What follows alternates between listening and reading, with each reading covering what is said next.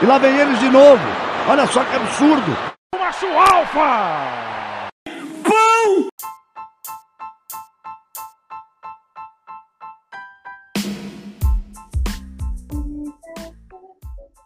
Bora começar? Bora começar? Eu tô Vamos lá, vamos resumindo mais aqui, eu tô ferrada. Deu uma página de isso. Vou falar na velocidade 4 aqui, bem, tipo. Calma, vai devagar. Beleza. E é o seguinte, mais uma vez trollamos todo mundo e já começamos nosso querido podcast maravilhoso. Salve, salve, turma do Bate-Bola Inglês, do podcast BBI Review a Resenha. Estamos aqui por hora com a nossa querida Alice Soares. Alicia Soares, tudo bem, Alicia? Beleza, e com você, Guto? Boa noite, gente. Comigo está tudo maravilho- maravilhosamente bem, graças a Deus. Claro, na medida do possível, do jeito que tudo vai acontecendo. E já já o pessoal aparece mais. Vamos continuar aqui, começar esse podcast maravilhoso. Também estamos aqui com o nosso querido Júlio César. Tudo bem, Júlio? Boa noite, Guto. Boa noite, ouvintes. Tudo bem? E vocês, como estão? Morrendo de sono novamente. Cada hora, quando alguém fala como você está, eu falo, cada hora eu tô de um jeito, porque eu acho que é uma conjunção de coisas que eu estou. Eu estou puto, estou alegre, estou satisfeito com o meu desempenho. Não estou satisfeito, estou puto. Eu já falei que eu tô puto, já? Já, né? Não. Mas então, hoje vamos começar o podcast Rivalidades. Um tema que veio surgindo depois da semana passada. Depois de, vamos dizer assim, umas tretinhas básicas entre os nossos queridos convidados. E resolvemos trazer isso como pauta. Cada um trouxe uma pauta interessante. E vamos começar aqui com as mulheres? Tudo bem, Alicia? Beleza? Vamos começar com as mulheres. Júlio, quer começar as mulheres? Não, não. Eu a acho que ele deveria Alice. começar. Maldade de vocês, hein? Aí, ela falou, quer começar, Júlio? Manda bala aí do Norte London Derby. Tô zoando, se quiser eu começo, sem problema. Vou dar a vez pra ela. Eu sou cavaleiro. Ah, muito obrigada. Depois da semana passada, tu quer ser cavaleiro. É, pois é. Não, Então, mas a gente não pode dar. A gente não pode dar liberdade, né? A gente tem que cortar o mal pela raiz. Já ouviu essa frase? Nossa. Brincadeira. O nosso querido Alex, Alex Torres entrou. Boa noite, Alex. Já começamos aqui a gravação. Tudo bem, Alex?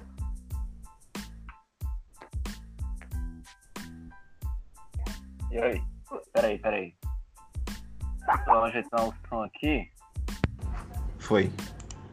E aí, beleza? Tudo bem, Alex? Como que tá as coisas aí em Manaus? Ah, se você falar em questão da saúde daqui, já tá colapsado já. Só, embora. A Alice vai começar falando sobre, vamos dizer assim, sobre a guerra, é, a confusão que é ter, ter rivalidade entre Rangers e ou Celtic Rangers. Ela vai tentar explicar como tudo começou aqui e por que também, né? Eu acho que é o principal motivo. Eu sei que tem alguma coisa a ver com igreja, mas enfim, ela vai explicar. Ela... é, quantos minutos? Quantos minutos você quiser. Lembrando que a gente tem um tempo de gravação de uma hora e 20 minutos. Então, por Então- isso, amado, estou pedindo aqui só pra eu ter uma noção aqui. Mas vai dar bom, vai dar bom. Relaxa, Alice. qualquer coisa eu corto as coisas automaticamente. Eu- Beleza. Alicia, pra você que gosta de falar bastante, eu vou te dar três minutos, pode ser? Ah, tá bom. Tá ótimo. Pega esses três minutos e enfia no seu. Vou falar igual o Eminem. É. Simbora, Alice, comece. Bora. É, A rivalidade que eu vou falar, então, é Celtic Rangers, ou Boys e Teddy Bears. E é uma rivalidade que, como o Guto falou, começou com religião. No ano. ó, no século XIX, a Escócia, que é um país protestante, recebia vários imigrantes da Irlanda com é, perspectiva de conseguir uma vida melhor. Que a Irlanda é um país católico, então houve muita xenofobia e intolerância religiosa entre eles. E dessa forma, o Celtic foi criado pelos irlandeses como uma forma de lutar por esses direitos. até porque eles recebiam menos que os escoceses e tal, por serem estrangeiros e terem outra religião. E os Rangers foram criados pelos escoceses da elite. E o clássico entre os dois times chama Old Firm, e é um clássico pesado, em que o número de assaltos, roubos, mortes que acontecem no dia do derby aumenta drasticamente do normal. E falando um pouquinho da história, em 1989, o atacante escocês e católico Mo Johnston foi contratado pelos Rangers em uma atitude de modernização do técnico Graham Souness e de alguns dirigentes do clube. Mas isso não foi bem visto pelos torcedores, vários o, ame o ameaçavam até de morte, ele teve que andar com segurança por onde ia. Ou seja, ele era odiado pelos torcedores do Celtic, por ter ido para os Rangers, e, pelo, e pelo, pelos torcedores dos Rangers. E também é, tiveram alguns desastres. Como pode isso, hein? o quê? O cara conseguiu ser odiado pelas duas equipes. pois é. E aí, em janeiro de 71, no Ibrox, que é o estádio dos Rangers, aconteceu uma tragédia que ficou conhecida como o desastre de Ibrox, em que um incidente ocorrido enquanto os torcedores deixavam as arquibancadas fez com que, num efeito dominó, muitos torcedores caíssem da arquibancada e fossem pisoteados durante o tumulto. O resultado foram 66 mortos e mais de 200 feridos. E em 1980, no final da Copa da Escócia, em que o Celtic ganhou do Rangers por 1 a 0, uma grande invasão ao campo aconteceu, resultando em um embate assustador entre os torcedores das duas equipes. É, logo depois disso, é, houve uma lei escocesa que proibiu o uso de bebidas alcoólicas dentro do campo de futebol.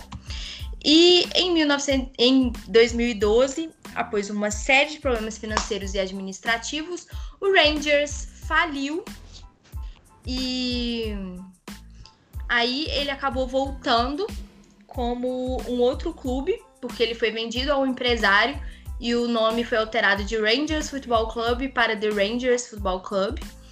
E após conseguir dois acessos, né, da quarta para a terceira divisão, que teve que começar na, na última divisão, é, e da terceira para a segunda, é, ele não conseguiu alcançar a vaga para a primeira divisão em 2015, mas no ano seguinte ele conseguiu. E logo após isso, nesse tempo todo, o Celtic que é, teve a hegemonia do campeonato escocês. E falando sobre isso, é, o Celtic tem um título bem antigo da. como se fosse uma UEFA Champions League lá, é, que eles não, eles não dão esse nome. É, são 50 campeonatos da Escócia, 39 taças da Escócia e 19 taças da Liga da Escócia. Já os Rangers têm 54 campeonatos escoceses, 33 taças e 27 taças da Liga. O país é praticamente duopolizado por esses dois clubes. Então, assim, é... ainda falando um pouco sobre essa questão dos confrontos, em 195 partidas foram 82 vitórias do Celtic, 48 empates e 65 derrotas em confrontos dessas três competições. Eu posso fazer uma pergunta? Pode. É meio para todos, eu vou deixar você começar respondendo, mas a pergunta principal: existe, por exemplo, tem a rivalidade. É claro que para mim, meu time vai ser maior que o seu e o seu vai ser maior que o meu, certo? Uhum. Mas você olhando de fora, os times, Alice, você, é, os times, é, você fala qual rival é maior? Você soma em si os títulos que eles têm ou é um conjunto de títulos, torcida? O que, que, você acha que faz um time ser maior que o rival? Ah, eu considero a quantidade de títulos. Mas é, eu realmente coloco a prioridade no campeonato de maior peso, que na minha opinião é o Continental. Que no caso, é, na Europa, o UEFA Champions League. Então, é a minha opinião sobre isso e depois vai descendo. Quantidade de campeonatos Entendi. nacionais, quantidade de copas e etc. Mas cada um tem uma opinião sobre isso. Tem gente que acha que as taças são mais importantes, a Copa da Liga, a Copa da Inglaterra. Então, assim, cada um tem uma opinião sobre isso. A minha opinião é essa. Beleza. Cosmo, tá tudo bem por aí, Cosmo? Tá no Tudo bem, Guto? É, uma boa noite para todo mundo. Um abraço aí para nossos ouvintes. É, tava com dificuldade aqui, mas eu descobri que o problema, Guto, é meu fone de ouvido Bluetooth. Você acredita que quando eu conecto ele para conversar, que para ouvir com ele é melhor. É, mas quando eu ligo ele aqui via Bluetooth para fazer ligação, ele impede que eu consiga concluir minha ligação. É uma loucura isso daí. Essas coisas, tecnologias que eu não consigo entender. Esse eu não vou conseguir corrigir, mas já estou aqui já para conversar com vocês. E eu estou fazendo uma colinha aqui para falar já já sobre os, os clássicos de, de Liverpool e o Northwest Derby, que é o Liverpool e Manchester United. Mas eu não sei se tu prestou atenção na, minha- na pergunta que eu fiz aqui pra Alice. Pra você, a riva- um rival se torna maior pela quantidade de títulos que ele tem? Ou é um conjunto de história? Cara, eu acho que é os dois. É um pouco dos dois, sim. É, primeiro, óbvio, eu acho que que pesa mais sim é a quantidade de títulos. É, o que, que ele conquistou na- no seu país, depois no continente ali nas Copas Europeias, enfim. E depois é, vai por, por história. O, qual é a maior torcida, o que, que esse clube fez pela cidade, enfim. Eu acho que envolve os dois. Meu querido Júlio, você que quer falar aí, eu tô, sei que você tá com a língua coçando. O que, que você acha disso? Olha, é que nem a Alice ressaltou aí, cada um tem, tem uma opinião formada. Eu acho que, na minha opinião, o que conta é os troféus e o número de vitórias, derrota, empate, sabe? Acho que isso aí pra mim é o que, que tá em, em primeiro lugar aí, que mostra quem que é maior entre os seus, suas rivalidades, seus, seus países aí, suas ligas. E você, meu querido Alex Torres, o que, que você acha disso tudo? Eu acho que são os títulos e também uma mistura também com confronto direto também. Quem vence mais, né? Vamos dizer assim. Ou, É. ou, ou os principais títulos conquistados em cima do adversário também pode ser, né? Sim, também pode ser também. Beleza, Alice, devolvo para você se quiser terminar algum raciocínio que eu interrompi. Não, acho que tá de boa. Era mais pra falar que essa questão aí da, da rivalidade entre os dois é uma rivalidade bem forte, né? Tanto que depois de tantos acontecimentos drásticos, eles até criaram uma aliança lá que é mais pra educarem as crianças a não serem intolerantes como todos foram e tal. Porque isso é muito importante, né? Porque acho que assim, é, a intolerância não tem mais espaço no futebol. Então, é, quem, quem faz isso tem que ser punido. Então, eu acho muito importante ter esse tipo de ensino. Beleza. E deixa eu te falar aqui mais uma perguntinha. Nesse estudo todo que você teve aí, você consegue identificar quem é o maior dos dois? Então, assim, eu acho que é o Celtic. Tem assim, coitado, um clube É porque, que tipo tem assim, clara falência, né? É porque, tipo assim, o Rangers, apesar dele ser antigo, mais antigo, ter surgido primeiro, teve toda essa complicação de crise. Por incrível, igual, por exemplo, o, Ce- o, o Rangers, ele tem mais títulos do campeonato escocês. São quatro títulos a mais que o Celtic. Mas é, no caso do confronto direto, por exemplo, são 88 vitórias do Celtic. Então, assim, é, é muito... Com certeza é o Celtic agora, sabe? E é claro isso. Desde que o Rangers voltou para para a primeira divisão, ele ainda não conseguiu ser campeão. Então, assim, tá sendo monopolizado pelo Celtic. Acho que é isso. Beleza, Cosmo e você, pra quem é. Quem é E também foi e o Celtic também ganhou a Champions League, né? Taça dos clubes campeões europeus, sei lá, que cara é esse. Mas, enfim.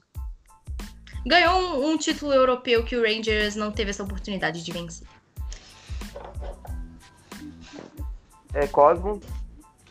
É, na Escócia não tem discussão. O maior é o Celtic. Só pelo. Eu peguei aqui o fio da meada e eu vi a Alicia falando do- dos títulos, né, do Celtic. E é uma lavada, realmente.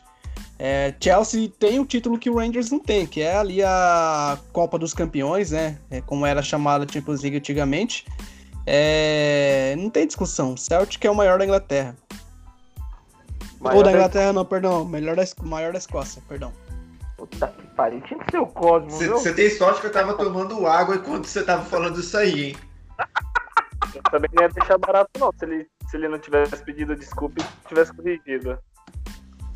Ah, não, porque a gente fala tanto da Inglaterra aqui que eu tô com- acostumado. Eu tô fazendo uma colinha aqui sobre os derbys, né? Aí eu acabou com tô com a Inglaterra na cabeça. Mas pra não co- não ter comparação, Guto. Se você pegar o histórico de títulos, como a Alissa já destacou aí, o Celtic dá uma lavada no Rangers e é o maior da Escócia, sem dúvidas.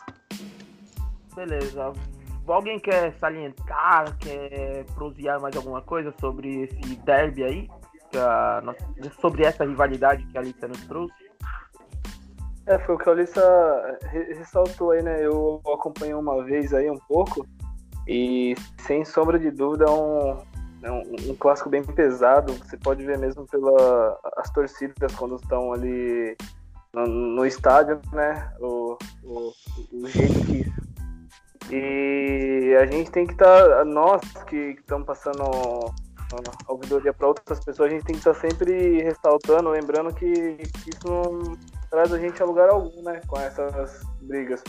Mas quem somos nós para poder falar isso, né? A rivalidade acho que nessa hora sobe maior que tudo e infelizmente as pessoas acabam sendo muito imprudentes sobre esses vandalismo, mortes, roubos, etc.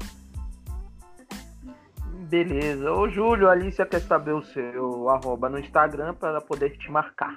Então, fale aí no ar. O meu Instagram é arroba julio.barbosa.goncalves. Mas, ô Júlio, já que tu tá na ativa aí, você tá trazendo pra gente o maior clássico de Londres, o North London Derby. E você tá pronto? Se quiser, pode Sim. mandar bala. Sim, estou pronto. Então, galera, vim falar um pouco aí do North London Derby, né? O Arsenal versus Tottenham Hotspur.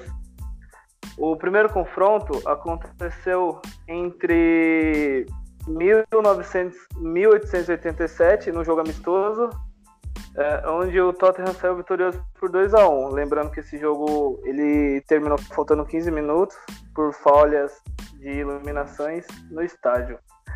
No campeonato inglês, na Premier League, o primeiro jogo aconteceu em 4 de dezembro de 1909. O Arsenal ganhou por 2 a 1.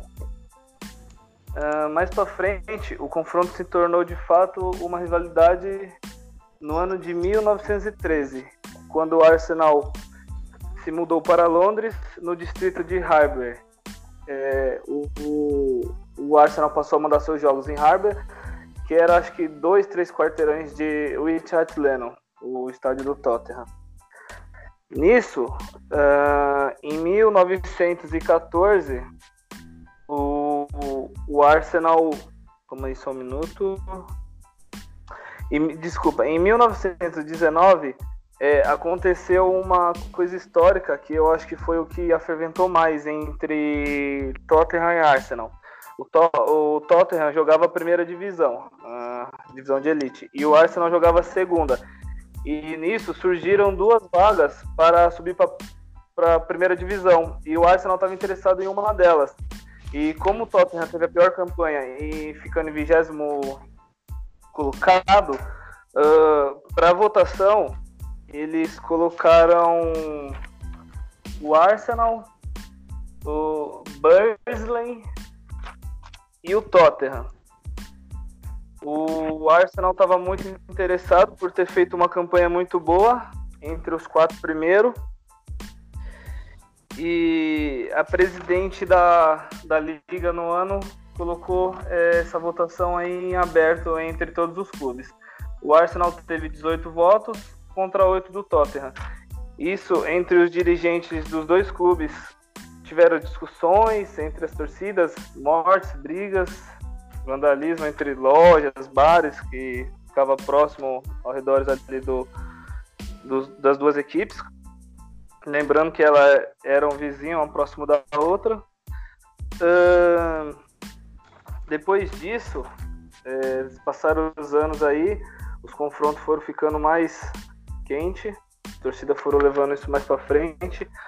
Uh, mas na nossa década aí, o Arsenal conquistou o título de 2003 e 2004 invicto, é, no, na rodada 35, 35 é, comemorou no Etihad Lennon, onde empatou com o Tottenham de 2 a 2 Isso aí foi um, uma marca que até hoje a gente brinca entre torcedores das duas equipes. Foi um negócio que deixou historicamente aí é, a rivalidade cada vez mais é, bombástica, mais é, fervente. A gente, isso, exatamente. A gente tem o, o João Castelo Branco aí como o representante mais próximo da gente na Inglaterra. E ele fez uma matéria há um ano aí sobre essa rivalidade e é um negócio maior do que a gente pode imaginar, que a gente pode pensar. Uh, resumindo aqui os títulos, o Arsenal tem 43, o Tottenham tem 26. Deixa eu ver. É isso, Guto. Foi um resumão bem, bem breve. É, faltou você falar como essa rivalidade começou lá, fala da época do. Por que começou, né? Porque o Tottenham tem tanta raiva do nosso querido Arsenal. Não, essa, essa rivalidade começou quando o Arsenal se mudou pro, pro distrito de Harbour, né? As duas torcidas eram era ali no mesmo, mesmo território. E isso foi ficando mais pesado por conta da, dessa votação que rebaixou o Tottenham e o Arsenal subiu, pegando a vaga deles, entendeu? E nisso aí eles foram ficando é, com ódio entre os torcedores, dirigentes, foi causando essa rivalidade que, que é hoje, né? Um negócio fora do comum. Beleza. É... Para vocês, deixa eu começar aqui. O Alex, tá tudo bem por Oi. aí? Tá tudo bem, Para sim. você, quem é maior, Arsenal ou o nosso querido Spurs? Cara, eu vou tomar como, como parâmetro o Portsmouth. Portsmouth não ganha do Arsenal faz tempo. Agora a gente costuma vencer o Tottenham, então, pra mim é o Arsenal. É, meu querido Cosmos. E você, o que, Hum. que você acha disso? Ah, O maior, o maior historicamente é o Arsenal. Pelos jogadores que teve, é, por recentemente ter conquistado mais títulos que o, que o Tottenham, ter chegado em mais finais ali domésticas do que o próprio Tottenham. Enfim, é, o Arsenal, sem dúvida, para mim é maior ali na região. E Ô, você, Guto, minha pode, pode falar. Lembrando também que no ano de 1914 o Arsenal estava na segunda divisão e o, o Tottenham estava na primeira. E isso aconteceu um amistoso no final da temporada. O Arsenal acabou ganhando por 5 a 1. Olha para você ver a diferença da, de resultado e de ligas, né? Que o- ambos os times não eram da mesma liga e teve essa, essa goleada aí nossa sobre eles. Beleza. E você, minha querida Alicia, você vai arregar ou vai pipocar? Qual é o maior de Londres? Ah, sim. Se fosse Arsenal e Chelsea, né? Eu falaria outra resposta, né? Mas como é Arsenal e Tottenham, é, aí é o Arsenal mesmo, por causa dessa quantidade de títulos mesmo. É, talvez se o Tottenham tivesse ganho a, a Champions League do ano passado, né? Quem sabe poderia pesar um pouco mais, mas mesmo assim eu acho que eu ainda man- man- manteria no Arsenal por causa da quantidade de títulos nacionais. Com Eu vou certeza. perguntar primeiro para a pessoa mais sensata aqui e imparcial do grupo. Ô, Alex. Oi. É, Vamos dizer aqui que a rivalidade fosse é, Chelsea e Arsenal. A Champions League fazia diferença nesse nível de história pro Ô, Chelsea. ser gente, ninguém tá falando de Chelsea aqui, não. A gente tá falando de Arsenal e Tottenham. Vamos continuar falando de Arsenal e Tottenham. Eu sei, mas eu quero. Por favor, responde minha pergunta, meu querido Alex.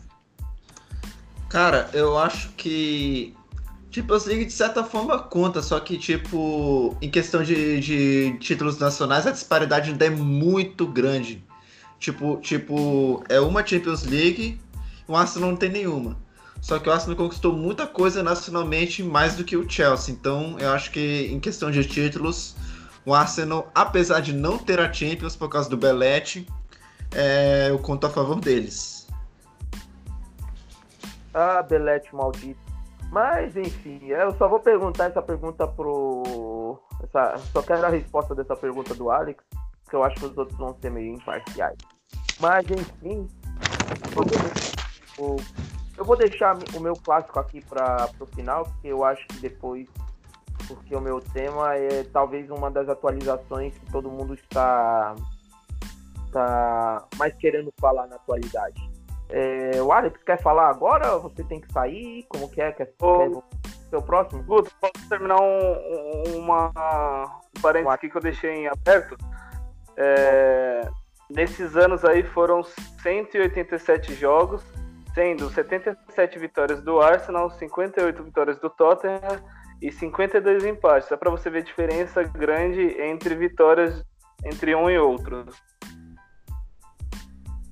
É que a rivalidade é assim, né? Igual, por exemplo, se colocar o maior rival do Chelsea, agora eu não sei como que coloca, é, qual é, assim, questão de história, o Fulham, não sei, esse outro.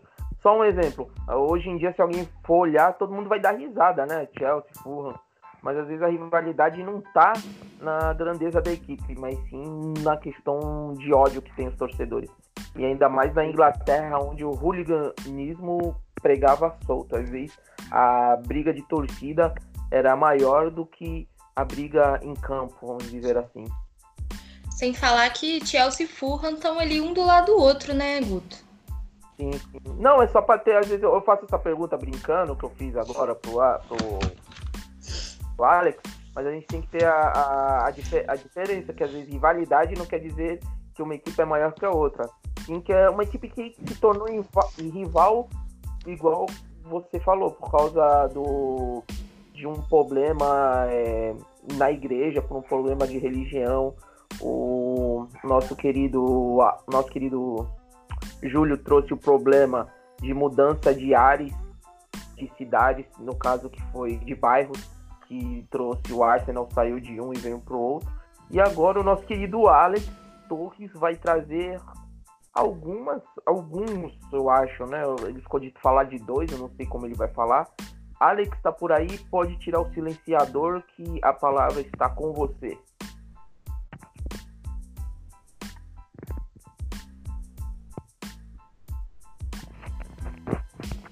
Eu acho que ele foi dar uma saidinha, gente. Cosmo, tá, tá, apostos? Vamos com você. Quando ele voltar, a gente decide o que faz. Guto, só um minuto. É, A Alicia falou entre o, o, o cara que foi odiado entre as duas torcidas, né? No, no Arsenal e Tottenham também teve um.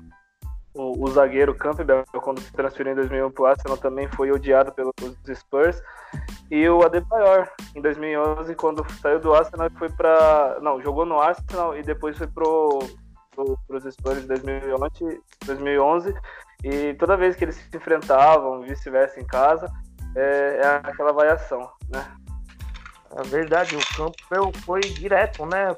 Foi, ele saiu do Direto, Tottenham, direto. veio pro, pro, pros Spurs. Eu acho que já o Adebayor ele rodou um pouquinho, mas Sim, eu acho que não O Adebayor, ele, ele, sai, ele ficou no Arsenal de 2006 a 2009, aí ele ficou dois anos rodando, aí retor, retornou para a Inglaterra no, no, nos Spurs em 2011.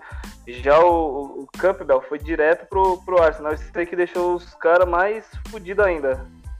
É, mas o, o Adebayor, o pessoal não gosta muito dele por causa que ele, quando jogava no Manchester City, foi comemorar a torcida lá, hum, provocando a torcida do Arsenal. Mas, É. enfim, quem quer falar? Quem pede a palavra ali? É... Fui eu, Guto Cosmo. Ah, não, é porque eu vi que ela Não, tá. perdão. É... Desculpa, é... não, é sobre essa comemoração do, do Adebayor foi uma das coisas mais engraçadas que eu já vi, tipo, em questão de rivalidade. Porque eu não sei se ele saiu com raiva, saiu obrigado do, do Arsenal, mas uma coisa, uma cena bem curiosa, ele correndo, quase salivando, ele correu que nem um cachorro pra cima da torcida do Arsenal, sabe quando o cachorro tá correndo e fica com a língua de fora? Era mais ou menos o Adebayor aí, correndo com raiva e comemorando na frente da torcida do Arsenal. Ele Oi, sai, gente. foi chamado de. Oi, quem fala? É eu, Alicia.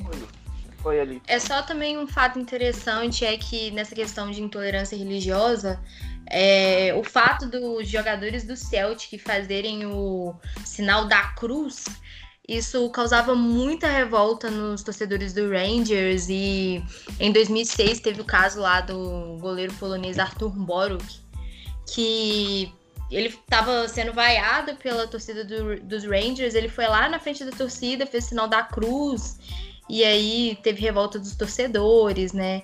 E a polícia, a própria polícia escocesa, deu advertência pro, pro jogador por causa do ato, entendeu? Então, assim, é um trem muito louco. É... Ô, Guto, Oi, É, rapidinho, o Cosmo aqui falando. É, eu não cheguei a pesquisar. Quer dizer, eu já sei da história, só que eu não voltei a pesquisar, porque tem uma outra curiosidade sobre o clássico é, Celtic Rangers lá na Escócia. É uma história recente, é uma história um pouco revoltante, é, mas não ficou tão mundialmente famosa. É, não pegou todos os holofotes do mundo. É, se pegou, não, não sei. Mas vamos lá. É, tem uma história de um jogador, não vou lembrar o nome dele, que jogou no, no Rangers, que teve um parente, não sei se foi irmão dele, mas alguma pessoa da família dele que cometeu suicídio. É, e, e a torcida do Celtic pegou isso e começou a. Esperou o clássico, né? Rangers e Celtic. E, e começou a zoar o cara, porque o cara, se não me engano, era capitão do time, enfim, era um cara importante no, no Rangers. E nisso a torcida do Celtic foi, começou a zoar, levou bonecos infláveis lá, que começou a. E colocou cachecóis, cordas, uns bonecos infláveis lá no, no estádio, é, meio que sacaneando o, o cara ali do, do Rangers, né? O jogador do, do Rangers. É, é, foi uma coisa muito, assim, perversa, assim, da torcida do Celtic que eles fizeram no clássico e tem até um vídeo no canal Peleja. Pra quem tá ouvindo aí quer ouvir um pouco da história, é uma história assim bem, bem forte mesmo. É, vai lá no canal Peleja e dá uma olhadinha na história. Esse canal é muito bom. Eu peguei, eu peguei umas informações do Celtic Rangers lá. Beleza, beleza. Mas, vamos ver, deixa eu ver. Minha mãe mandou eu escolher. Vamos, vamos, aproveitar o, o Cosmo. Vai, ô, Alex, vai ter que sair ainda ou pode falar? Não, posso falar já, posso falar. Então, vamos deixar o depois o Cosmo ali para falar do, do Manchester e, e, e Liverpool, porque vai dar muito pano pra manga que eu vou provocar a maioria de vocês. Mas vamos lá, meu querido Alex. Vamos lá. Então, é, o clássico que eu vou falar envolve um dos times que o Cosmo vai falar. É, tem início na Guerra das Rosas, que é, faz parte da história da Inglaterra e é tipo uma das partes mais essenciais da, da, da história da Inglaterra. Vamos lá, qual que é o contexto? Foi depois da Guerra dos 100 Anos entre a Inglaterra e a França. Desde mais ou menos ali o século XIV, século XIII, ingleses e franceses já não se entendiam. Então tem uma rivalidade histórica entre os dois países. E aí a Inglaterra perdeu para a França nessa guerra, que é algo incrível. A França não perdeu a guerra, não se rendeu e venceu a Inglaterra, que na época era governada por Henrique VI, que por causa disso ele ficou com a ima sendo ficou com a imagem de um rei fraco, um rei que não prestava, um rei que tinha que ser substituído. E existia até suspeitas de que o Henrique VI sofria de algum problema mental que, logicamente, para aquela época ninguém sabia o que poderia ser. Então, é, Henrique VI ficou com a imagem de um, de, de um rei fraco.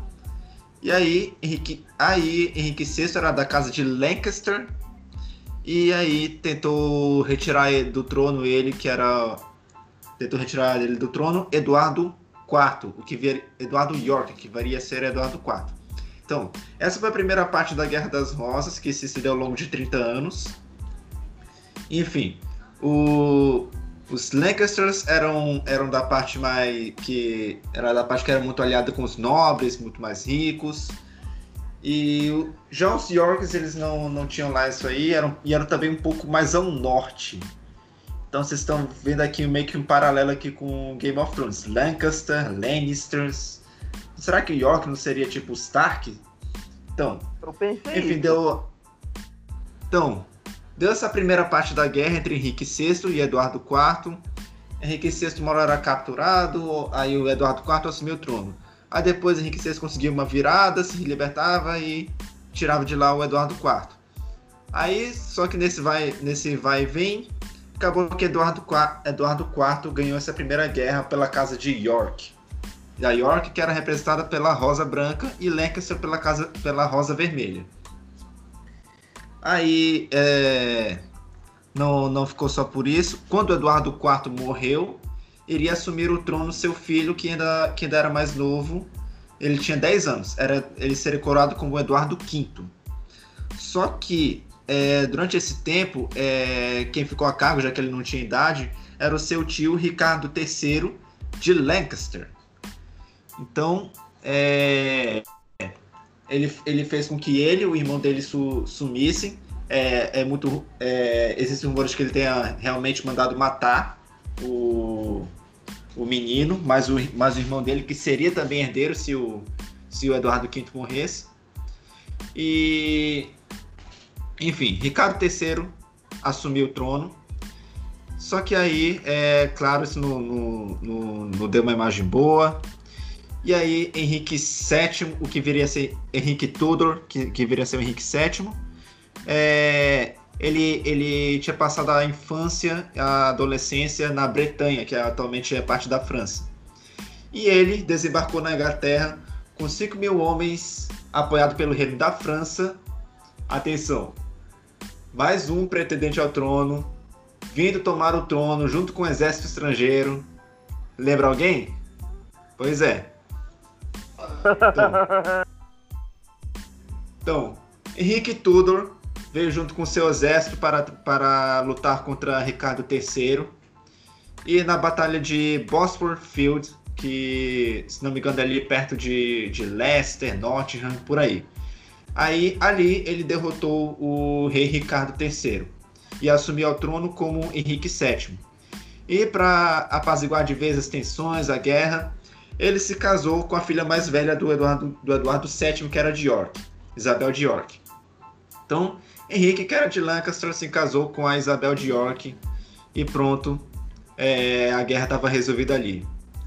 E foi a partir daí que surgiu a, que começou a governar a dinastia Tudor, que, que cujo emblema era a rosa vermelha mais a rosa branca. Então, simbolizando a união entre, entre as duas casas. Então é assim que, que terminou a Guerra das Rosas, com Henrique VII no trono é, e se casando com Isabel de York. É, agora, onde é que isso chega aqui no futebol? Oi? Terminou em casamento essa guerra. Terminou em casamento. As duas famílias se uniram, pronto. Os dois têm poder, não tem mais guerra. Acabou. Que bosta, ele começou a guerra literalmente se casando. Não, não. Quem, quem começou a guerra foi o Henrique VI. O sétimo tava, tá, tava lá, de boa na França, aí chegou para assumir o trono. Tu não entendeu a minha ironia. Ele acabou com uma É. guerra, começando outra, que é o casamento. Ah, tá. Agora que eu entendi. Enfim, essa que é a Guerra das Rosas, a vermelha que é que é, representa a casa de Lancaster, que é onde fica Lancashire, e a rosa branca que é a casa de Yorkshire. É assim que, que se deu a Guerra das Rosas. Bate-bola inglês também é cultura. E vamos agora para o século XXI, que é onde estamos agora. Então, os times de Yorkshire, é, é, os maiores que tem por enquanto são, né, no atual momento, são Sheffield United, Leeds United. Quais cidades que tem em Yorkshire? Sheffield, é, Huddersfield, é, Hull, é, até Middlesbrough, Middlesbrough geograficamente tá, tá, tá por ali. Mas os principais times são Sheffield United, Sheffield Wednesday, Huddersfield Town e Leeds United. Agora em Lancashire, É, nós temos historicamente os times de Manchester, Burnley, Blackburn, Preston North End, Blackpool. É, são esses os times que estão onde fica atualmente Lancashire. É, atualmente é, a Manchester é tipo uma região à parte, não parte de, de Lancashire, mas historicamente sempre foi parte de, de, de Lancashire. Tanto que se você for ver no escudo do Manchester City, você encontra uma rosa vermelha. No escudo do Leeds United você encontra uma rosa branca, no do Huddersfield você encontra rosa branca, enfim. Sabe dizer por que É. não, não tem? Qual que não tem? Manchester United? Isso.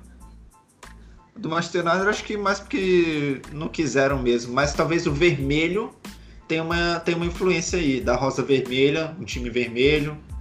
Tem Ah, influência. Tanto que tanto que o embate entre o Leeds United e o Manchester United é, é, o que, a- é o que apimenta o negócio, porque o Leeds United é de Yorkshire e veste branco. O Manchester United é de uma cidade que historicamente é de Lancashire e, é, e veste vermelho. Então, tá aí formado a, a rivalidade das rosas, a guerra das rosas no futebol. E o Manchester United e o Leeds United é, protago- protagonizaram muitos embates na, na época da Premier League, na época do Cantona, nos primeiros anos de Premier League. Atualmente o Leeds entrou em uma, em uma decadência, e mas, mas sempre que ocorre o embate entre Leeds e Manchester, é, isso sempre vem à tona. Claro que tem que, que costuma ocorrer mais jogos entre outros times de Yorkshire, Lancashire, mas é claro, o, o confronto que, que, que mais atrai o público é com certeza a rivalidade das rosas. E vamos lá. Indo aqui para o clássico em si, entre o Leeds e o, e o Manchester United, a vantagem é muito grande para o Manchester United. É o time que tem mais títulos ingleses. É, o Leeds, se não me engano, me corrija se eu estiver errado, tem um título que era Taça das Cidades com Feiras, que é a predecessora da Europa League. A taça das feiras, não é? Isso. Ah, tá. E indo aqui para o confronto direto entre os dois, o maior rival do Manchester United é o empate. Porque são 47 vitórias do Manchester United, 35 empates e 27 vitórias do, do, do Leeds United. O primeiro confronto foi em 20 de janeiro de 1923, um empate de 0 a 0. E a última vez que se encontraram foi em 20 de setembro de 2011, quando o Manchester United venceu o Leeds por 3 a 0 na Copa da Liga Inglesa. É, e antes desse confronto, tivemos um confronto dos dois na FA Cup, do Manchester contra o United contra o Leeds United. E em pleno Old Trafford, o Leeds eliminou o Manchester, Manchester United, em plena FA Cup, na, na terceira fase da, da FA Cup. E antes disso, somente os confrontos da Premier League que datam lá de 2004. E acho que eu termino aqui por aqui com, com esse clássico, que é também interessante porque tem a parte, a parte histórica, a parte da Guerra das Rosas. Que você entende como é que nós chegamos até aqui com, com a Rainha Elizabeth no poder. Foi, foi realmente um casamento que terminou com a guerra, mas começou outra. Mas é, o que dá pra dizer que se hoje é considerada Guerra das Rosas, vamos dizer assim, que foi uma guerra territorial, né? Vamos dizer assim. E que se acabou com ambos é, conseguindo apaziguar num casamento real. Tinha muito isso, né? Antigamente. É, a gente vê muito filme de histórias, até nas histórias que o pessoal gosta de trazer o casamento como fonte de união de, das famílias, né? Então talvez tenha sido isso, né? Sim, foi isso. Beleza, alguém quer falar alguma coisa sobre isso? Deixa eu ver aqui. Júlio tá acordado? Sei que você não gosta de, de coisa séria, mas.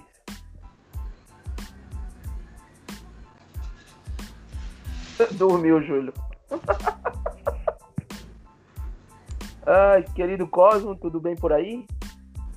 Opa, tudo bem, Guto. Não, é. Não tenho nada pra falar, não. Acho que o Alex já deixou tudo bem explicado aí sobre a Guerra das Rosas, enfim. Ficou bem entendido, não tem nenhuma dúvida, não. Fala, Júlio. Não, também. Só, só estou observando aí, bem interessante o ponto que ele citou. E meu celular tinha travado, por isso que eu não tinha respondido. O celular tá uma merda. Desculpa, Alicia. Eu gostei muito da história. Eu não sabia dos detalhes. É, eu gosto muito de história, né? Eu, inclusive, acho que eu, eu devo ler mais, principalmente sobre a história dos times da Premier League, que são muito legais. Gostei bastante. Eu sei de algumas, assim, até engraçado que depois que eu estudei a minha, eu lembrei de outras, né?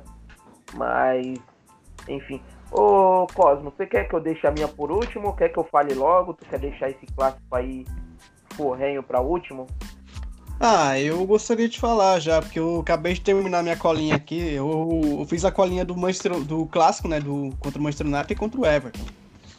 Ah, beleza. Então, deixa eu, ter, deixa eu só ler a minha aqui, que eu acho que é mais Uhum. simples. Não vou, eu não vou salientar muito, não. Eu escolhi o clássico do Nordeste, né? Do Nordeste inglês, que é o Tiny Hero Derby. Que trata-se do, do clássico do Nordeste, né? Que é o. Entre Sunderland e Newcastle, né? E final é, é o clássico das praias, vamos dizer assim também. E é, um, é muito tradicional o clássico. E é, é na, é na região de Tennessee, na Newcastle fica na região, na região de Tennessee e o Sunderland fica na região de Westerside. É, vamos ver aqui, mais. é, vamos ver. Tem exemplo, dois clássicos também aqui também, Guto. Brighton É. Crystal Palace e Portsmouth e Southampton. sim, sim. Portsmouth e Southampton não vai tomar muito tempo, só o Brighton Crystal Palace que vai tomar um tempo aí também. Certo Tá. um tempo, que tem a... Não, sabe por que eu quis falar isso? Porque, eu- porque eu, ah, na hora que eu comecei a, a, a estudar sobre o caso, então começou a falar da história da, da Guerra das Rosas e tem um pouco a ver esse clássico. E com a chegada da Guerra Civil de 1900 1642, a região de Newcastle também se declarou seu apoio eh, contra a coroa, né? Sa- que, e Sunderland era a favor, né? Então, isso também ajudou a acirrar ainda mais. Eu só não sei se isso tem a ver muito com. é, aqui no caso, por exemplo, tá chamando a Batalha de, de Baldon Hill, né? No caso. Mas confesso que eu não fui muito a fundo, até porque eu achava que o pessoal ia participar mais e não para não deixar o, o nosso querido podcast tão longo.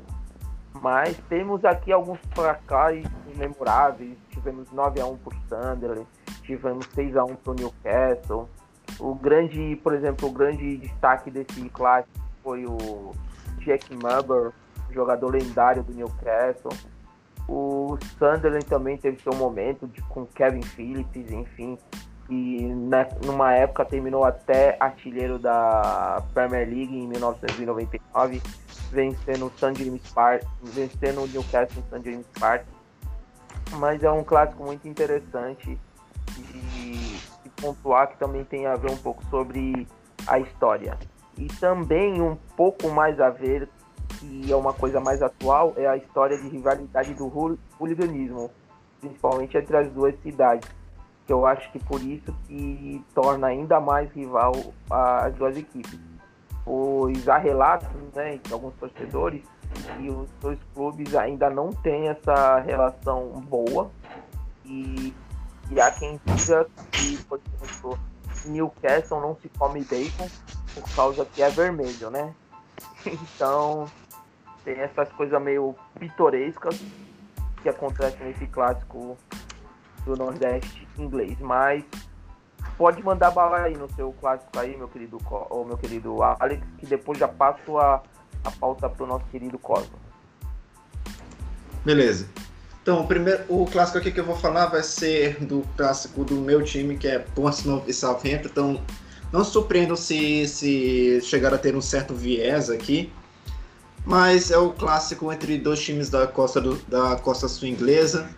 São historicamente os, os dois maiores times. Portsmouth, que. São, são, os dois, são os dois únicos times que, que têm algum título nacional, para falar a verdade. Portsmouth é bicampeão inglês, bicampeão da FA Cup. O Southampton tem uma FA Cup. E clássico entre os dois times, apesar de não acontecer com uma certa frequência, porque quase sempre é, os dois times estão em divisões diferentes. Uma hora é o Portsmouth que que está nas divisões maiores, agora é o Southampton. Mas sempre que, que, que, ocorre, que, que ocorre o clássico é sempre cheio de rivalidades. É... Southampton e Portsmouth tem uma história bem interessante, porque é, no início da, da... Oi? Oi? Pode ir, perdão. Ok.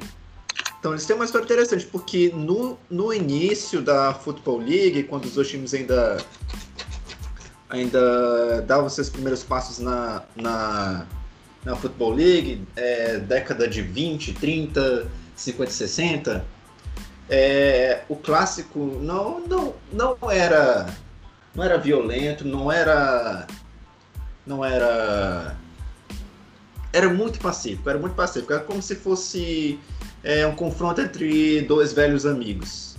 Tanto que quando o Portsmouth ganhou a sua FA Cup em 1939, é, eles, é, eles foram para Southampton como parte do tour da vitória. Eles foram muito bem recebidos. Southampton estava feliz que o Portsmouth ganhou a FA Cup. Só que o que, que aconteceu para esse clássico ficar, ficar tão intenso? Hooliganismo é, é basicamente o resumão. Chegou a época do hooliganismo, Portsmouth e Southampton praticamente é, se tornou um, um, clássico bastante intenso, com goleadas para os dois lados.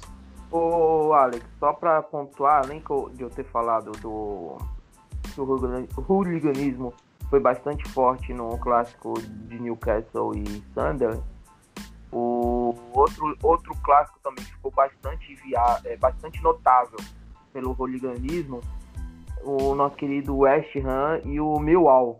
E foi até para as telinhas de cinema, talvez o clássico mais conhecido por causa do filme Hooligans. E a rivalidade dos dois é drástica. Enquanto termina de falar aí, eu vou até dar uma pesquisada rapidinha aqui para não deixar passar talvez um, uma das maiores rivalidades da Inglaterra. É, desculpa aí, prossiga aí. Então, é... indo para o confronto em si, é... Tem, é... tem duas formas de contar o confronto direto entre, entre os clássicos. Contando todos, todas as partidas que eram amistosos, é, a, a época semi-profissional dos dois times. Tem a parte de quando os dois times já eram profissionais. Contando essa parte, é, quem, quem leva vantagem é o Southampton, é, porque são 35 vitórias do Southampton, 21 do Portsmouth e 15 empates. E, mas é, os times jogaram muito na, quando eles ainda eram semi-profissionais, estavam fazendo a transição para o futebol profissional. E contando essa, essas partidas, aí já, já é um negócio mais diferente. Porque o Portsmouth tem 62 vitórias e o Southampton tem 57 e são 21 empates também. No total são 140 jogos.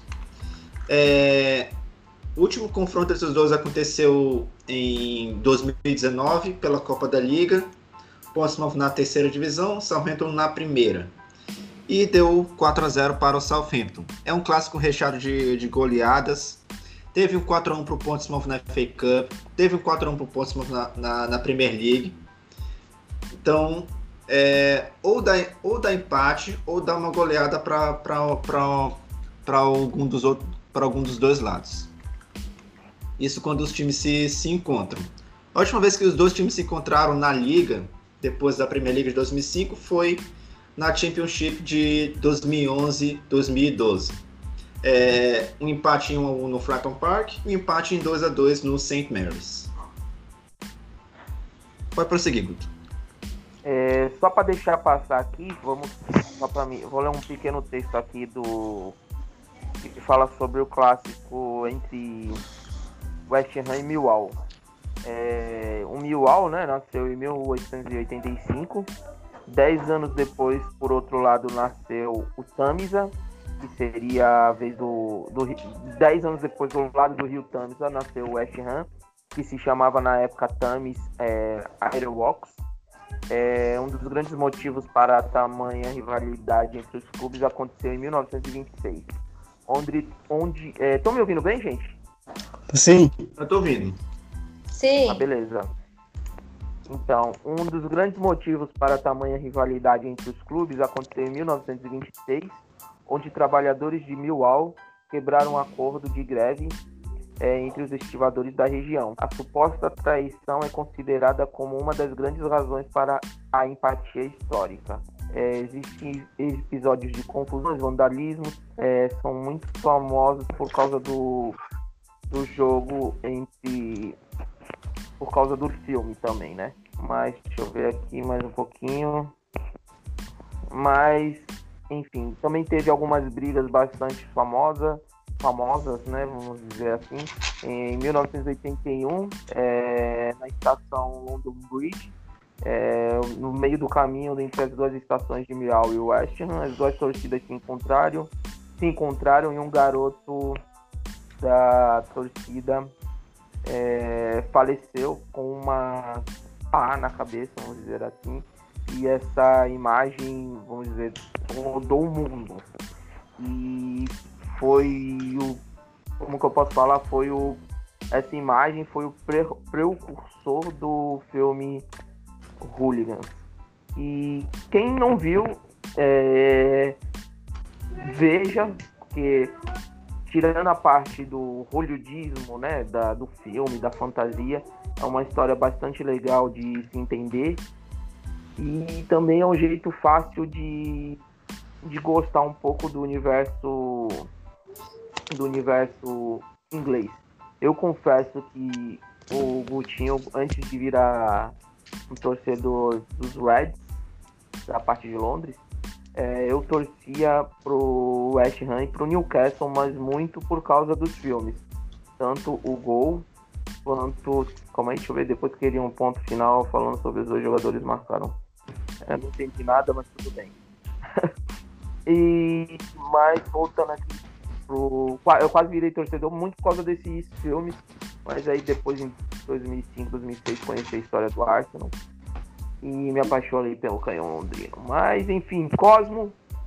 Vamos deixar. deixar é, vou te atrasar mais um pouquinho, porque a, a, porque a tua vai, vai gerar uma treta final aqui.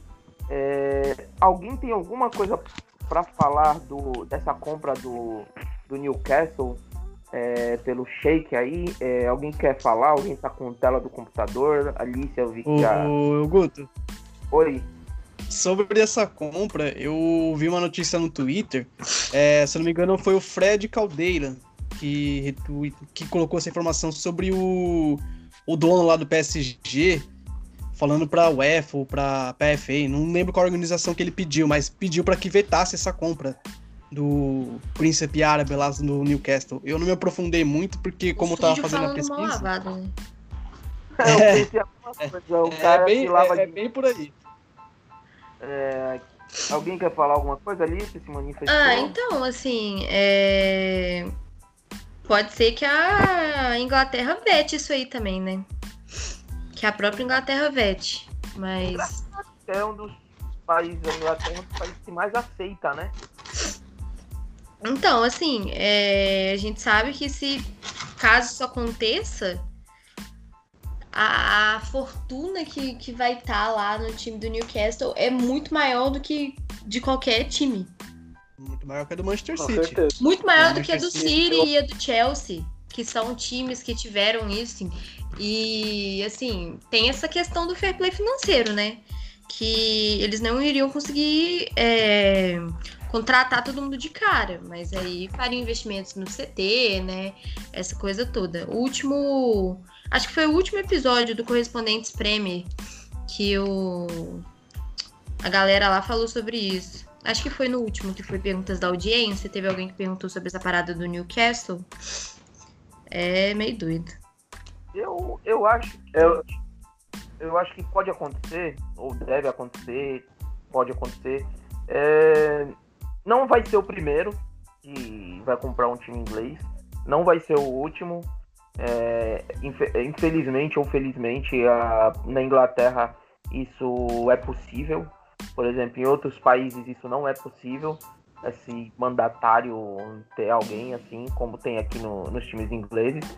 Mas eu não acredito que vai ser uma potência. Eu acho que pode chegar a ser uma potência, assim como o Chelsea se transformou, assim como o City, uma injeção, in, in, injeção de dinheiro, talvez com o tempo, com os passares, com o passar do ano, dos anos, a equipe pode virar grande, mas eu acho que de cara eles vão primeiro se estabelecer no campeonato, até porque não adianta jogar dinheiro fora, tem todo esse, querendo ou não, tradição ainda vale o pessoal ainda quer jogar no, em times grandes, o pessoal quer jogar no United, quer jogar no Barcelona, quer jogar no Real Madrid. Claro que ajuda a torcida a em Premier League ajuda, mas o, se eu não me engano, o Alex, eu acho que aconteceu isso com o Portsmouth, não foi, Alex? Foi sim, cara. Olha, se eu fosse vocês, eu não ficaria tão, tão empolgado como tava todo mundo com o Newcastle. Ah, vai comprar Coutinho, vai comprar esse aqui, vai comprar esse aqui. Nenhum time fica, fica, fica grande, se torna gigante do, do, do dia para noite. Roma não foi construída em um dia. E todos os times que tentaram isso é, acabaram é, se lascando de uma forma, de uma magnitude incrível. Portsmouth foi um exemplo porque no, no, na primeira crise que deu, o dono já saiu fora com o dinheiro dele, deixou o Portsmouth. É, é, deixou o Portsmouth a, a, a, sua própria sorte e deu, e deu no que deu. Tem um Ange da Rússia que tinha contratado Roberto Carlos, tinha contratado o Etor, tinha contratado uns outros craques, uns outros craques aí. Aí William. o projeto não estava rendendo. É, o projeto não estava rendendo. O cara tirou o dinheiro dele. O Anji agora está na terceira divisão russa. Porque foi rebaixado da primeira, não tinha os pré-requisitos para jogar a segunda. Foi, foi para terceira foi para terceira divisão e lá na tabela estavam disputando para não cair. Então não tem essa de, de, de, um time ficar gigante assim do, do, do dia para noite. Eu acho que é com os passados anos, assim como o Chelsea não que o Chelsea, o Manchester City não, fosse, não tivesse história, não, mas eles não eram dos times mais tradicionais da Inglaterra. Mas conforme os anos foram passando, a injeção de dinheiro foi chegando, os títulos venham acontecendo, foi uma conjunção, a torcida em si aumentou também, mas existe casos que dá para tirar de proveito e não dá para tirar proveito. Aqui no Brasil teve até o caso do Et Jundiaí, falou demais, iam contratar bastante times, mas não trouxe nada. Eu acho que o Júlio quer falar, né, Júlio? Desculpa, Sim. Eu, eu tava lendo também sobre isso aí, se essa compra fosse concretizada, já tinha alguns nomes que poderia estar chegando no, em Newcastle. Só que, como vocês falaram aí, para um time chegar no topo novamente, ele, ele tem que se estruturar desde a da, da base até profissionais. Só que eu acho que se isso acontecer, cara, o Newcastle vai voltar aos tempos de glória, porque é muita grana, cara. É muita grana. E você pode ver isso mesmo com o Chelsea. O, o Abra investiu dinheiro, o, o Sheik lá do, do, Manchester City também investiu dinheiro, e olha o que eles estão rendendo hoje, entendeu? É, 10, 15 anos depois. Então eu acho que isso aí vai, vai trazer efeitos bons pro, pro Newcastle futebol em geral também, né? Que o Newcastle é uma equipe grande aí, é uma equipe tradicional já da, da sim, Inglaterra. Sim. Então. Teve seus tempos de glória já. E hoje em, dia, hoje em dia no futebol aí, quem não conseguiu se manter com, com bons jogadores, jogadores top assim, né? Vamos dizer.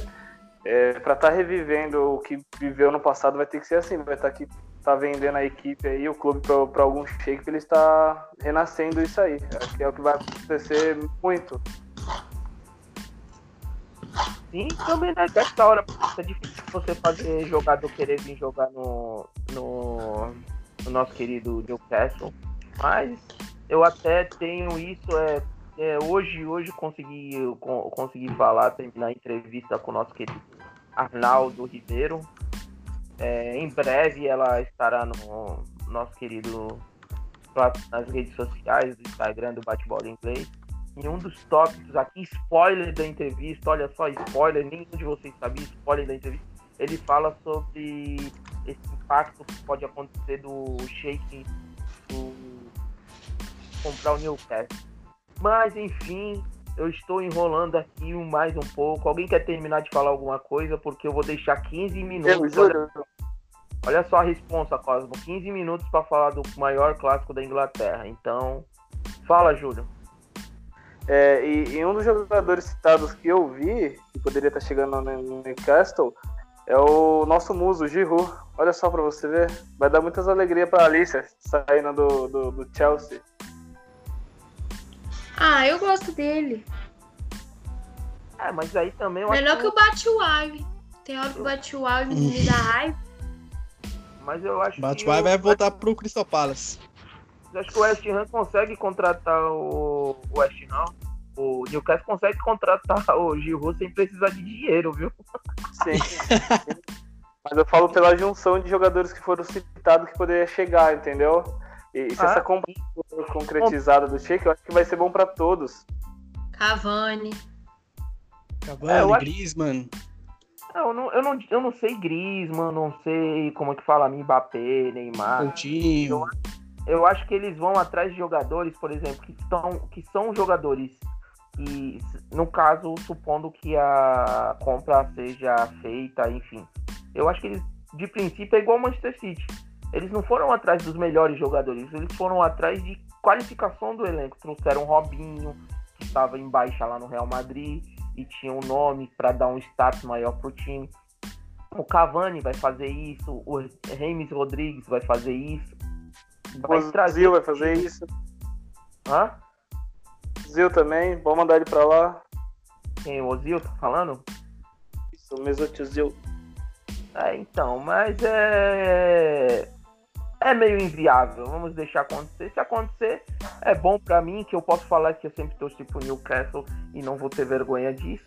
Mas é uma coisa que eu sempre falo pra vocês que eu torço pro Newcastle. E dessa vez não vai ser brincadeira, eu vou poder dizer com a minha boca cheia. E eu vou ter o menino Ney jogando lá, né? Porque sabe como que é, né? O meu que, como a, como a Alice falou no outro podcast, não interessa se o cara é mafioso. Interessa que ele põe dinheiro e o meu time ganha os títulos. Claro, poxa. Mas que não. Cosmo, né, Cosmo do céu, te enchi o saco, te segurei, mas agora é pra você brilhar, meu querido. Conte a sua história É, maravilhosa. vou... vou tentar brilhar, né? Que eu não consegui achar tantas informações, mas vou trazer algumas aqui pro maior clássico da Inglaterra. É, se vocês ouviram uma música de fundo, né, um funk, é porque alguns dos meus vizinhos colocou o som alto aqui agora. Tava escutando Marília Mendonça, enfim, agora tá com funk. É, vamos retroceder, vamos voltar lá nos primórdios da, da história da Inglaterra. Quando surgiu essa rivalidade que é conhecida lá na Inglaterra como North West Derby, é, que é entre Manchester United e Liverpool. É, primeiro, Guto e pessoal, essa rivalidade começou a crescer, não foi nem em campo primeiro. Primeiro começou entre as cidades, porque na Revolução Industrial ali na Inglaterra começou a ter um meio que uma disputa econômica entre as cidades, é, entre Manchester e Liverpool. O Liverpool na época, né, dessa da Revolução Industrial, come, é, tinha ali o, o rio, né, o rio de, é, de Merseyside ali que tinha um porto. Então o Liverpool ganhava, tinha um maior fora de Londres, era o principal porto ali que recebia as mercadorias, que mandava ali suas coisas, enfim. O Liverpool basicamente ali. Oi? Também tem porto? Enfim, é, fora do grande centro da Inglaterra de Londres, o Liverpool tinha uma grande economia ali na Revolução Industrial. E Manchester United, é, em Manchester na época, continha a maior produção de algodão ali da Inglaterra. Então eles dependiam muito do, do rio de Mersey para fazer as exportações. Só que o pessoal ali do Porto cobrava muita grana em cima do, disso, né? Eles cobravam muita grana e isso acabava que deixando eles meio que puto, né? Porque tinha que fazer exportação, enfim, eles cobravam muito dinheiro porque, ah, já que os caras produzem muito algo- algodão, vamos cobrar tanto porque eles podem pagar a gente. Ah, Aí, tem sim, um porto, tem sim um porto em Manchester. Isso, eu vou falar dele agora. Aí, Beleza. passando, passando alguns, alguns anos, o Manchester foi construir o porto dele. Tanto é que vocês foram pegar os, os escudos do Manchester City e do Manchester United, que tem aquele barquinho, é em referência ao, ao porto de Manchester, que é um porto muito importante, que foi que o Manchester United, o, o Manchester United não, perdão, a cidade construiu ali para fazer suas exportações sem que precisasse ficar pagando altas taxas, enfim, para o porto de Liverpool, é, para driblar isso e fazer suas exportações e ter sua própria e, e a sua economia crescer. É, tô tentando achar aqui, aqui ó. O porto é conhecido como Manchester Ship Canal, que foi construído ali na zona portuária de Manchester para fazer esse- esses envios dos algodões, enfim, para ter a economia ali tão grande quanto a cidade de, de Liverpool. Então, basicamente, Guto, é, a rivalidade cresceu das cidades por conta disso, né? Pela briga nos portos e por briga da economia na, na Revolução Industrial. Essa é a principal. É, Isso. É, E o primeiro clássico, agora vamos falar do futebol.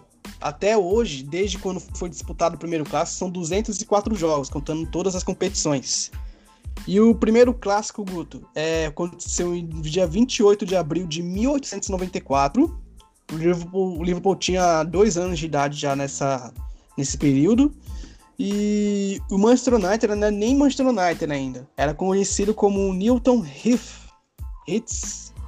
Não sei como é a pronúncia, mas não era Manchester United ainda na época. É, eu não vou falar tanto do Manchester United, né? Porque como todo mundo sabe aqui, meu coração, meu coração pertence ao Liverpool, então eu vou ignorar algumas coisas aqui do, do Manchester United. Mas enfim. Eu vou ser clubista mesmo.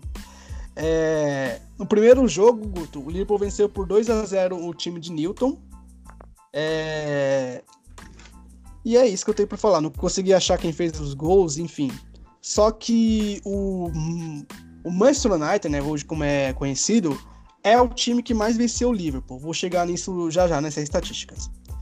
É, como eu falei, 204 jogos. O Liverpool tem 66 vitórias no clássico, são 57 empates e o Manchester United venceu o Liverpool é, 80 vezes.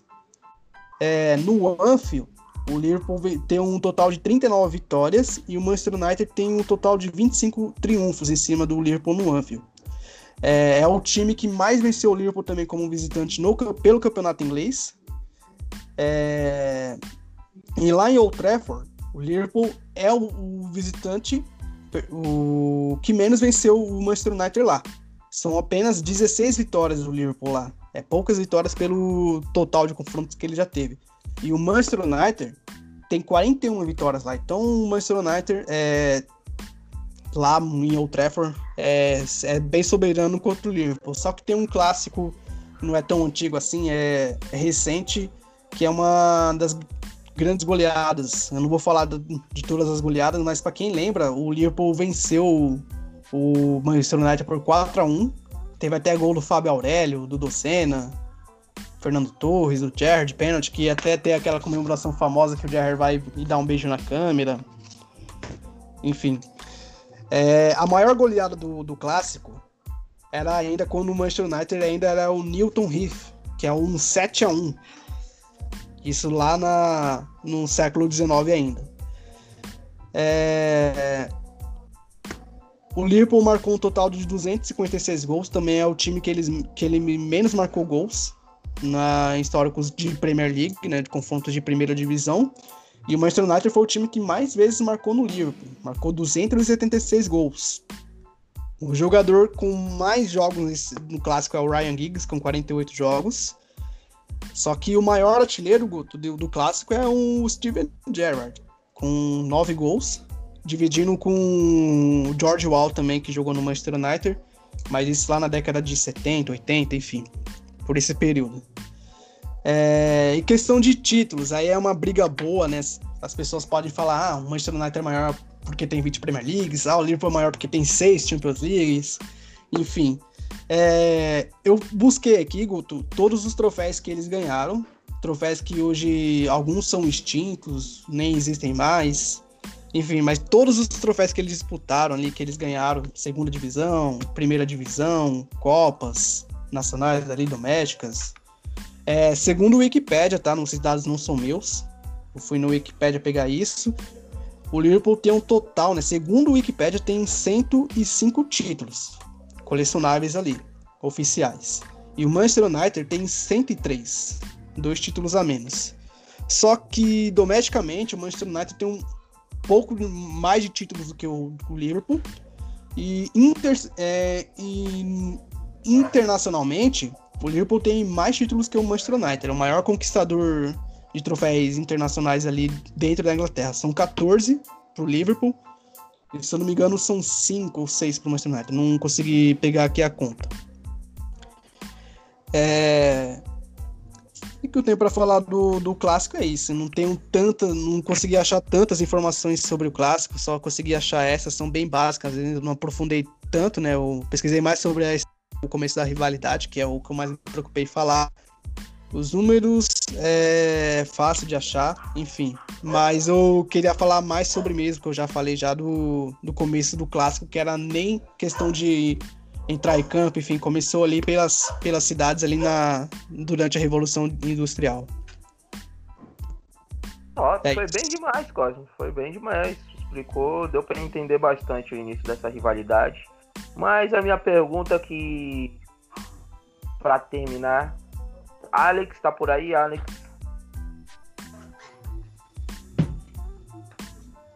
Alex, Alex, Alex. Oi, oi, oi, oi, oi. Eu tava, eu tava no mudo, cara, esqueci de tirar. Beleza. Tranquilo, tranquilo. Mas a pergunta que não quer calar, eu quero ver se vocês vão ficar em cima do muro ou não. Então já vão pensando na, na justificativa. Na verdade, acho que vocês já sabem o que eu vou perguntar, né? Quem é maior? Depois do Arsenal, claro. Manchester United ou Liverpool? Qual é o maior clube inglês? Para mim é o Liverpool. Por quê? É, a, porque é, são bem relevantes nacionalmente, assim como o Manchester United, são os maiores campeões europeus. É, é, diferente do, do, do Arsenal Chelsea, a diferença entre o Liverpool e o Manchester United não é tão grande, na, é, falando de campeonatos ingleses. É, além disso, é, quando, quando, chegou a Premier League, é, demorou-se mais ou menos, vamos lá. O Manchester United tem 20 títulos, o último em 2013. Aí em 2011 ganhou também. Então, é, de lá para cá, é, levou-se quase duas décadas. Levou-se quase duas décadas para. Oi, pode falar. Inclusive, hoje é aniversário do gol do título do vigésimo título do Manchester United, que foi marcado pelo Van Persie, um voleio. Ele marcou um hat-trick e nesse jogo contra o Aston Villa em 2013, agora me fugiu o nome, o 14, foi o último título do do Manchester United, qual chegou a 20 títulos de campeonato inglês. É, só queria pontuar isso, desculpa. Beleza. Então, ganhou em 2011, ganhou em 2013 o 19 e o 20. Então, 2011 a Premier League foi fundada, se não me engano, em 92. Me corrijam se eu estiver errado. 91, 92, não tenho certeza. Então foi quase duas décadas pro, pro Manchester United conseguir superar o título de o número de campeonatos ingleses que o Liverpool que o Liverpool já tinha e não e inclusive não ganhou nenhum nesse processo inteiro. Tava quase para ganhar, mas mas nós sabemos que que enrolou. Então foram quase duas décadas para o United conseguir alcançar o Liverpool. Então, então para mim é Liverpool. Beleza, agora deixa eu ver, eu vou perguntar. Júlio, para você, vai doer teu coração, mas eu quero que você me explique. Quem é maior, na sua opinião? Liverpool ou Manchester United? Olha, no meu conceito eu acho que é o Manchester. Manchester. Por quê? Pelo, pelos títulos que, tem e pela uma era que fez aí, uns anos atrás, era o clube que estava em alta, sem contar que é o maior campeão inglês, né? Então eu acho que pro, pro Liverpool bater de frente com o Manchester aí, eu acho que vai demorar um pouco aí. O, o Ferguson deixou um, um, um lema bem. bem. como que eu posso dizer? Ele deixou, Deixou um, um legado. legado que eu. Ele deixou um legado que eu acho que vai ser difícil ser quebrado, assim. Eu acho que o único que poderia ter quebrado era o, o Wenger, não aconteceu. Eu acho que para que isso acontecer aí vai, vai demorar um pouco. Então, na minha opinião, é o United. Minha querida Alice, enfim, chegou a sua hora. Oi, quem fala? É, Júlio, mas lembrando, é porque você só citou Manchester United e Liverpool. Se você fala entre o Arsenal, vai falar que é o Arsenal. Não, eu falei, eu, foi a primeira coisa que eu falei. Tirando o Arsenal, qual das duas equipes eram. Mas brincadeira à parte, a Alice também vai falar que o Chelsea dela é maior que todos, mas qual é o maior clássico em inglês? Vai pipocar ou não, Alicia? É... Você ficar com quem? Qual vermelho você escolhe?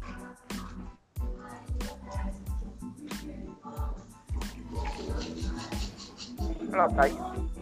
É, tá no, tá no mudo. Ai, acho que ela eh, cansou da gente, ela.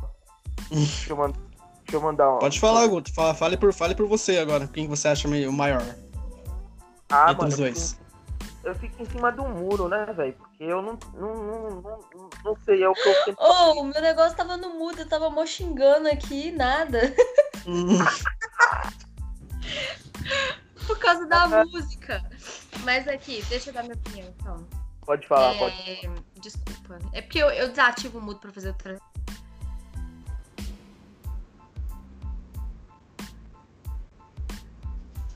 Travou de novo ou só foi no meu?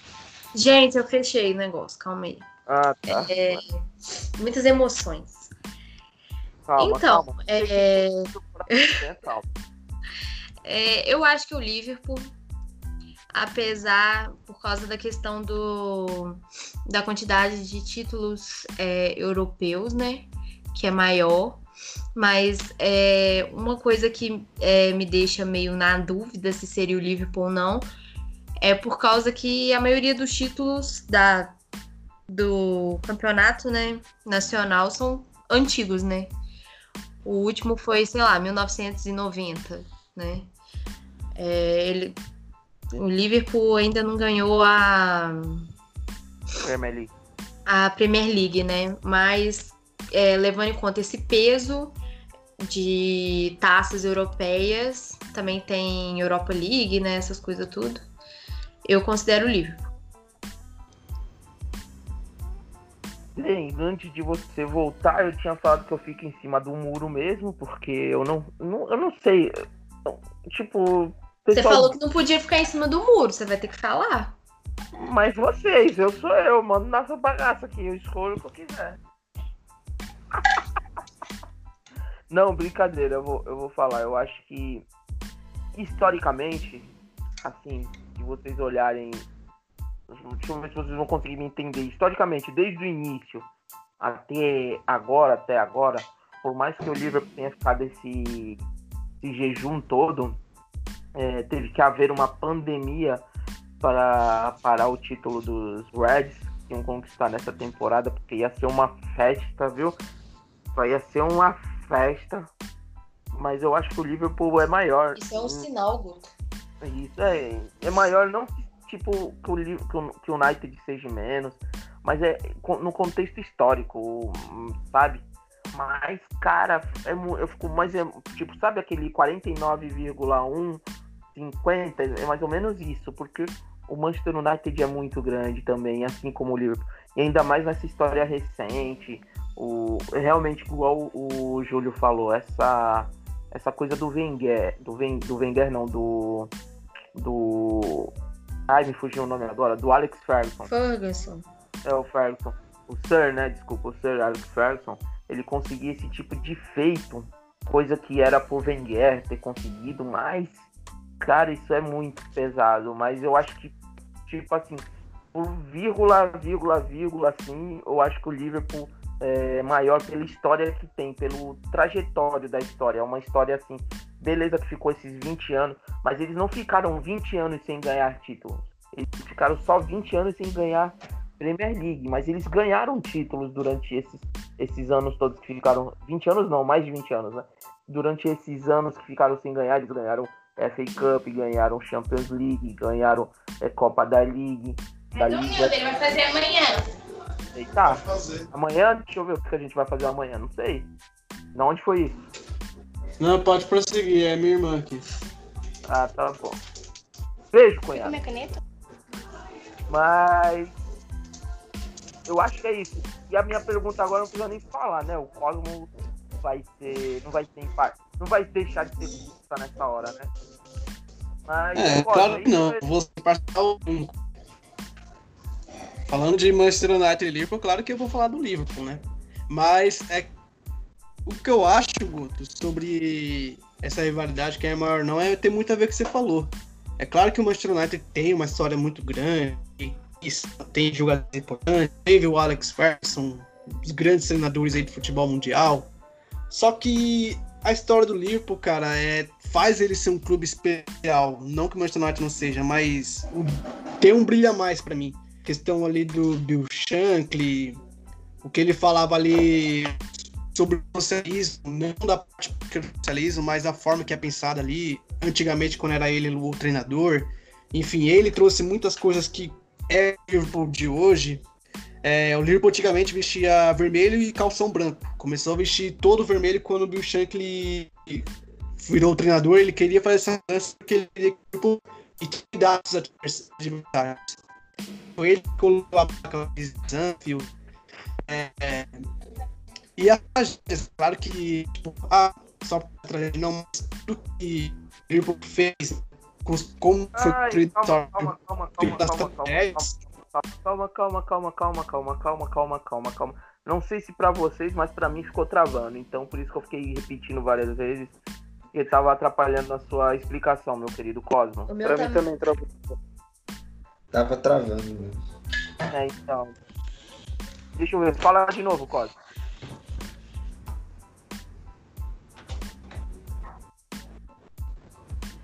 É, acho que tá travando ainda.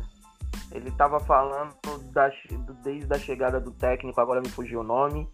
Da, dele fazer o Liverpool jogar todo de vermelho para demonstrar medo pros adversários. Mais ou menos isso. Pode tocar o bar. Mas deu para entender um pouco é, sobre os seus.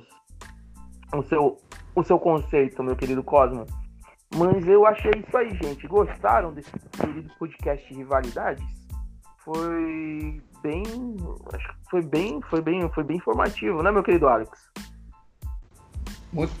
É muito informativo também, deu pra ver melhor essa parte do, do, do porquê dessa do, do porquê dessa rivalidade entre o Celtic e o Rangers, porque eu finalmente entendi porque tem tanta bandeira da Irlanda lá com o Celtic, eu sabia que tinha essa essa essa essa separação de Rangers protestante e Celtic católico, mas não sabia porque tinha tanta bandeira da Irlanda ali.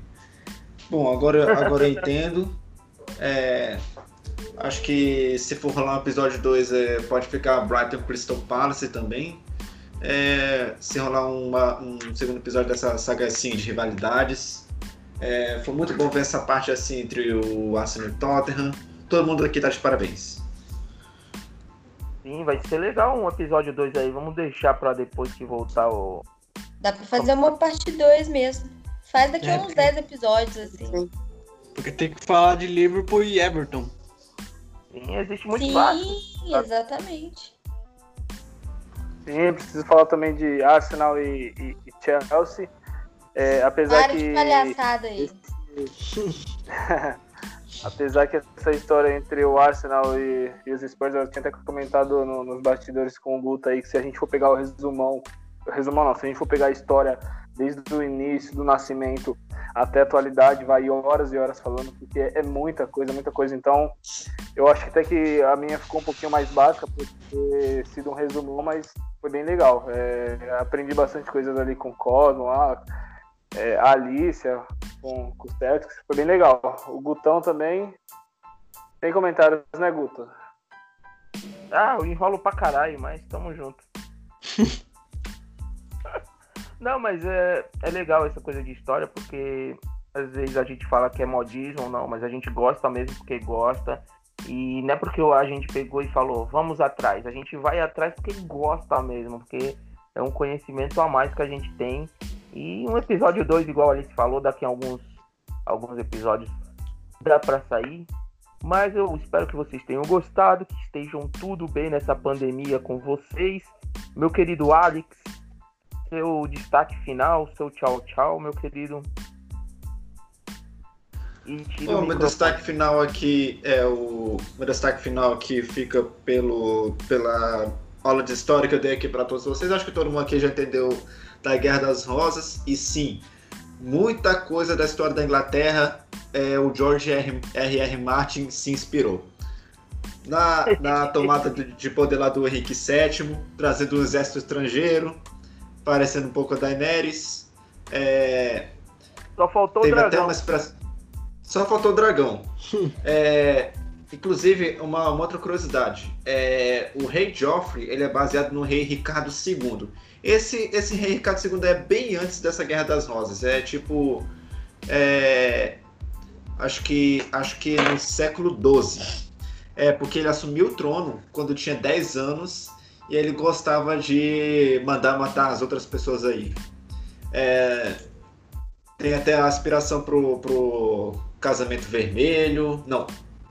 É, o casamento vermelho. Casamento vermelho. Teve inspiração no jantar negro na, na Escócia. E. Enfim, Leiam sobre a história da Inglaterra, vocês vão se fascinar com cada detalhe. Tem muito sangue? Tem. Mas é, é, é, é, muito bom sempre adquirir um pouco mais de conhecimento e como eles influenciam o, o, a, a, nossa sociedade atual e também o futebol de hoje também. Porque, lendo um pouco da história, você entende, você entende a Irlanda Católica, você entende porque o Reino Unido é protestante, entre tantas coisas. Meu destaque é esse. Meu querido Júlio, também muito obrigado aí mais uma vez por ter abrilhantado esse podcast, por ter deixado a sua filha presa no berço para vir falar, gravar com a gente. Não, ela tá dormindo. Graças a Deus ela deu uma, uma cochiladinha aí, deu pra estar tá gravando essa uma hora e meia aí. Foi legal. Que nem como eu falei, Guto. É, próxima vez no, no, no, no episódio 2 eu vou pegar uma história bem detalhada mesmo. Dessa vez foi bem resumidona. Beleza, meu querido Cosmo também, muito obrigado por mais esse podcast gravado e seus considerações finais. É, agradecer a todos que participaram aqui, agradecer aos nossos ouvintes sempre que estão escutando bastante nosso podcast, isso me deixa muito feliz e me anima cada vez mais para gravar o próximo podcast, trazer os assuntos, enfim, contar histórias. Aprendi bastante hoje, cheguei um pouquinho atrasado aqui, um detalhe técnico, mas consegui falar um pouco, né? Não, não contei tanta história, contei só um, mais o contexto do, do clássico mesmo. Aí, mas foi legal, é sempre gratificante gravar e pedir pro pessoal continuar interagindo com a gente nas redes sociais. A gente tá sempre aberto a, a vocês aí e principalmente lá no Twitter, que eu fico mais tempo online. Obrigado e é isso. Beleza, agora eu vou chamar a Maria Futeboleira para deixar os seus destaques finais aí. E Maria, como vai sua tia? Viga, muito obrigado. Muito obrigada mais uma vez pela oportunidade de falar um pouco, de discutir. É, gostei muito de ter pego essa história para contar do Celtic Rangers. Eu não conhecia a fundo, então para mim foi maravilhoso também todas as, as histórias que cada um contou. A Guerra das Rosas, que o Alex falou, também foi sensacional. E é isso aí, no próximo episódio a gente tá de volta. Beleza. Eu, no próximo episódio eu vou trazer a história do hooliganismo e por que os clubes ingleses ficaram tão fascinantes e compraram essa ideia. Os clubes ingleses não, desculpa. As torcidas, né? Vamos dizer assim. Porque os clubes uhum. não são muito. Mas vamos deixar para a próxima. Para deixar vocês cientes, semana que vem voltaremos com a seleção do campeonato. Eu acho que vamos para o lateral esquerdo, tudo bem com vocês? Pode ser? Pode. Beleza. Já tem nome, é Robson. Fica. Fica. Aquele inglesinho, né, gente? É um Fica, inglesinho. fica a dica aí do nosso querido. Nossa, como que o Gomes soltou uma dessa? Meu Deus do céu. Nossa, eu tô lembrando a época que eu ficamos puta em Cosmo. Eu, eu gravava eu, Cosmo e o Alex. Eu, eu desabafei aqui, hein? Escutem lá porque eu tô xingando todo mundo. Ei, Alex, foi foda, foi tenso, não foi? Foi, foi muito tenso. Ah, é. E para terminar, eu queria eh, agradecer a vocês mais uma vez. Esse foi o episódio número 15 da temporada. E eu queria falar para vocês que eu não falei nenhuma vez filho da puta neste episódio. E eu queria terminar assim, tá? Seus filha da putinha. Como vocês, muito obrigado por ter participado. E aquele famoso tchau, tchau e até a próxima. Um abraço! Falou. Tchau, até. Tchau. Oh.